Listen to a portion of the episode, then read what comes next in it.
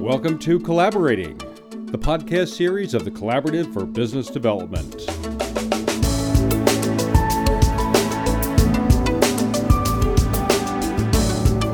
Welcome back to Collaborating, the podcast that focuses on all things revenue, best and next practices in sales, marketing, and eliminating organizational obstacles to success. We've been on a bit of a hiatus here. It's been an incredibly busy couple of months here at Collaborative World Headquarters, but we're back, and we're back with a great podcast today. This one entitled Six Keys to Great Presentations. And this will be about all kinds of presentations, not just those in a sales situation, but to a larger group. These six keys can be applied just about anywhere. And it is a maxim of communication and success that the person who can best communicate their thoughts and feelings to their audience is typically the person who does get heard. Sometimes it isn't enough to just be competent you have to be able to show that competence in the way you express yourself. When we think of presenting, we usually think of getting in front of a room full of people to talk about something. But that's not really the full story. Presenting is really about communicating who we are and selling others on our objectives or ideas. Whether you're trying to motivate a single employee, Ask the boss for a raise, tell your spouse something important, or pitch a multi-million dollar sales deal. These are the six keys to confident presenting that will help you win the day. These six recommendations will make your presentation concise and powerful. So let's get started. First off, number one, know why. Have a reason for saying what you're about to do. Sounds simple enough, right? But you'd be surprised at the number of people in the array of situations that don't really think about this. Presentations have to be appropriate for the material being presented, and the timing has to be right. And again, unfortunately, that's not always the case. The problem usually confronts us when there's a disconnect between ourselves and our audience. For example, this can happen when a third party arranges the presentation for you and you're uncertain of the goal. You're being asked to present to someone or a group, but you really aren't sure why you're presenting or what the desired outcome outcome should be. And it may not just be that you are unsure.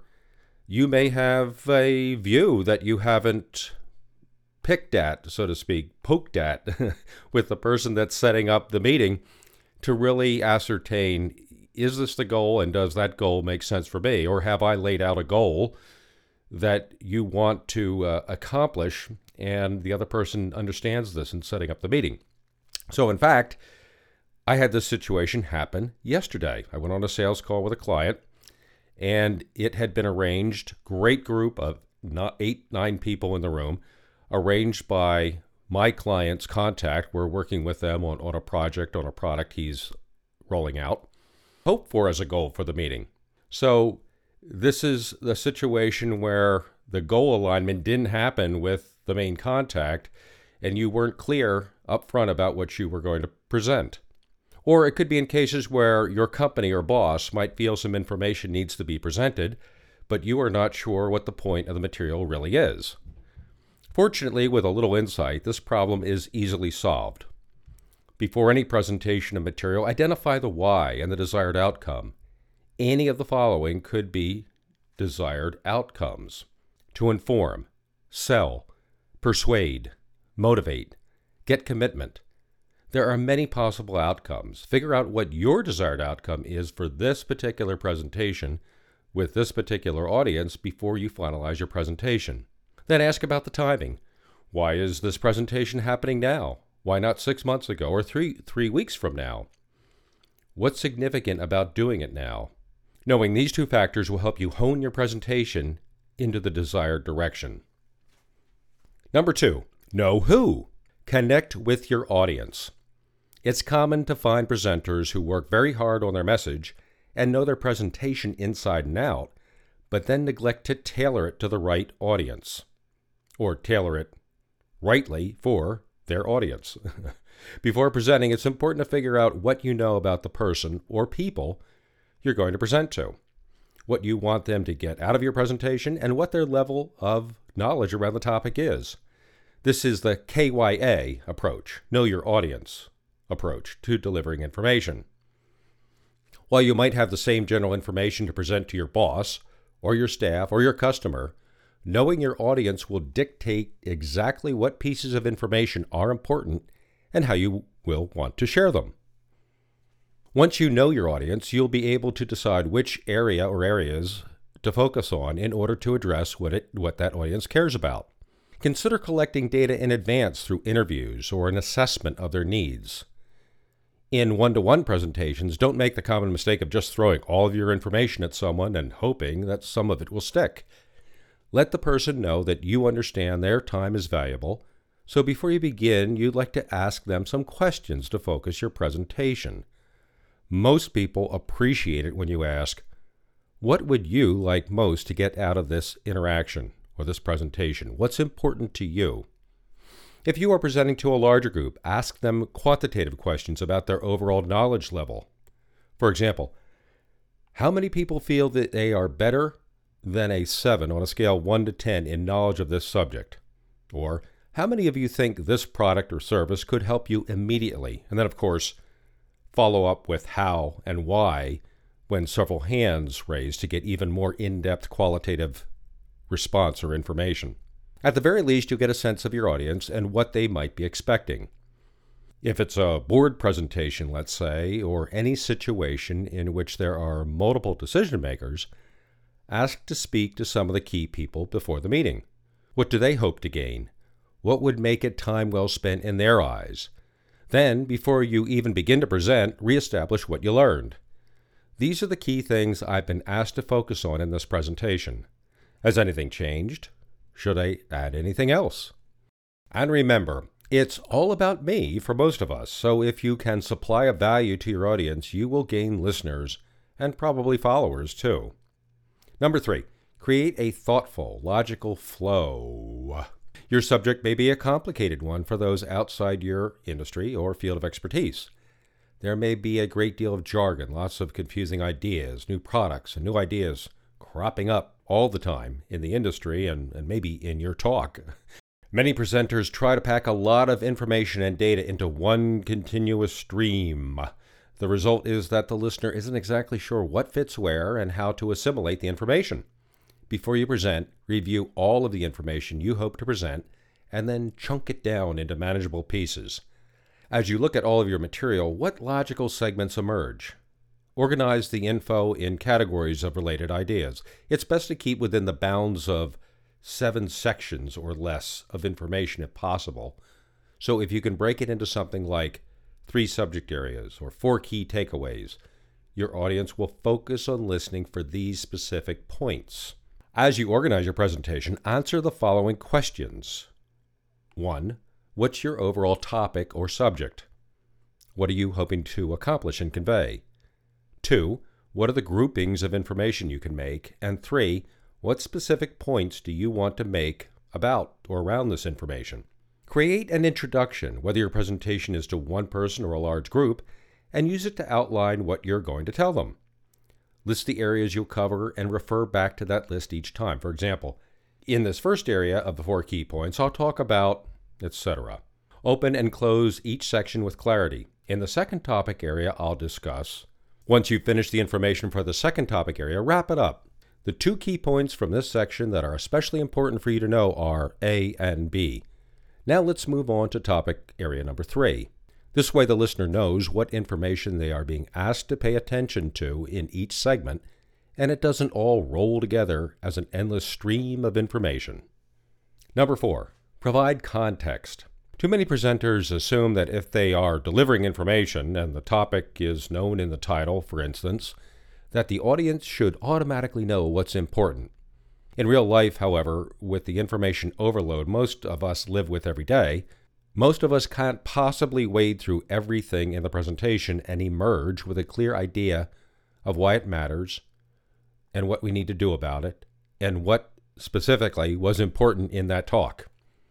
So, as an extension of the segmenting or chunking process, don't assume that the listener will understand why this info should matter to them. The audience may be thinking, so what that widget A has more teeth on the flywheel than widget B? What does that matter to me? Remember how important it was to know who you're talking to? Well, it's just as important to help your who know why they should care about this info. Keep asking yourself the why question. Why does this concern your audience? Why does it help them? Why do they need to know it? Adult learning principles teach us that adults need to be able to relate information and new material to something they already know. Show them clearly how this information relates to them, how it connects, why it's useful, and what they can do with it. To be most effective in presenting, you must make the linkage. This is important because X. Give your audience the chance to get an aha, I get it moment. If you can't clarify the meaning of what you're presenting, consider whether you need the information there in the first place. Number five, match behavioral style. And we've talked about this on several podcasts prior to this one. I certainly recommend you go back to some of those past podcasts on behavior style and motivators to understand point number five here in much more detail.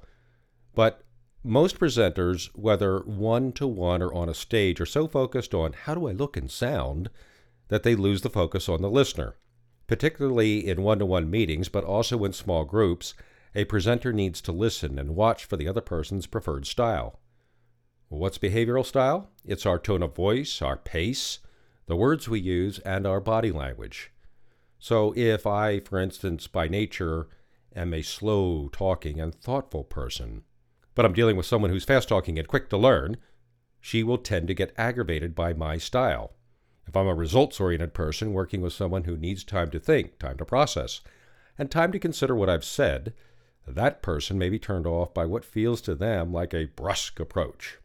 Research on this topic shows that when we don't adapt our style of communication to our audience, we lose effectiveness because the listeners simply can't hear us as well. They're too focused on the differences in communication style. In order to communicate with impact and be heard the way we want to be heard, stay aware of your own style and watch that of others. Excellent presenters will naturally and unconsciously modify their approach in reaction to their audience but unfortunately, most of the rest of us have to work at it. Watching someone else's style and then modifying your communication approach is a great way to connect with them. So, how do you do this with a group? Well, it's certainly not easy with a large group, but with a smaller group, let's say five to eight people, eight to 10 people that you may be pitching to or doing some kind of presentation, do what I suggested in point number two. Know your audience, interview them up front. Understand what their styles are, and be sure that you are speaking to those styles as you look them in the eye for up to 10 to 20 seconds as you go around the room and communicate them in, in an adapted style. And here's another tip for meetings like that. You can note who the power people in the room are by looking at where they sit. The power people in a group number one, sit at the ends of a table. So if it's a oblong table, if it's or an oval table rather, or a square, they're going to sit at the ends. Or and the second biggest power position at a table is directly in the middle. So look for those people at the ends of the table in the middle.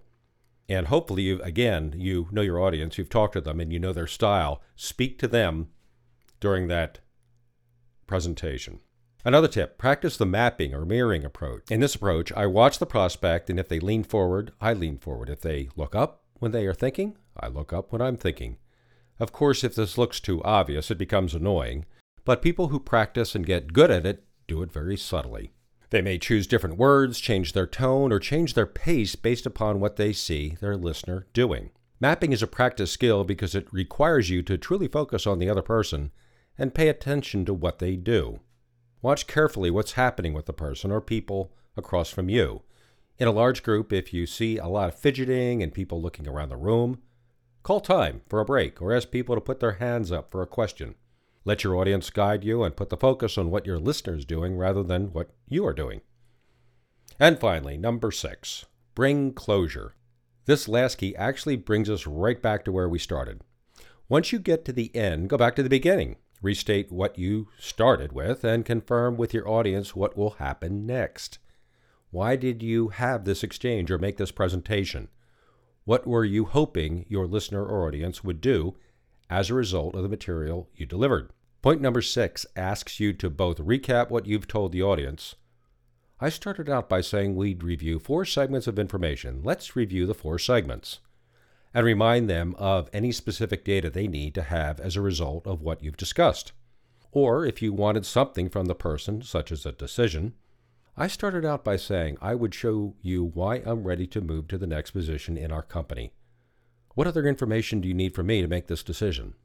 The closure can range from simply a nice round of applause, if you're a motivational speaker, to having someone show you his or her ability to adeptly execute a new process, if you are a trainer. This is where you should recap next steps, for which commitment is needed, or takeaways you want the audience to remember.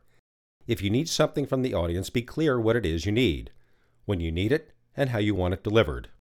Another example could be as specific as please send an email to this address by July 28 with your three requests for the training in August.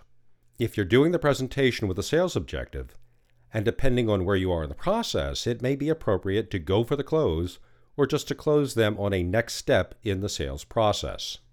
Don't leave uncertainty. Confirm. When we started the process, we talked about and agreed upon the five key steps you needed to make a decision.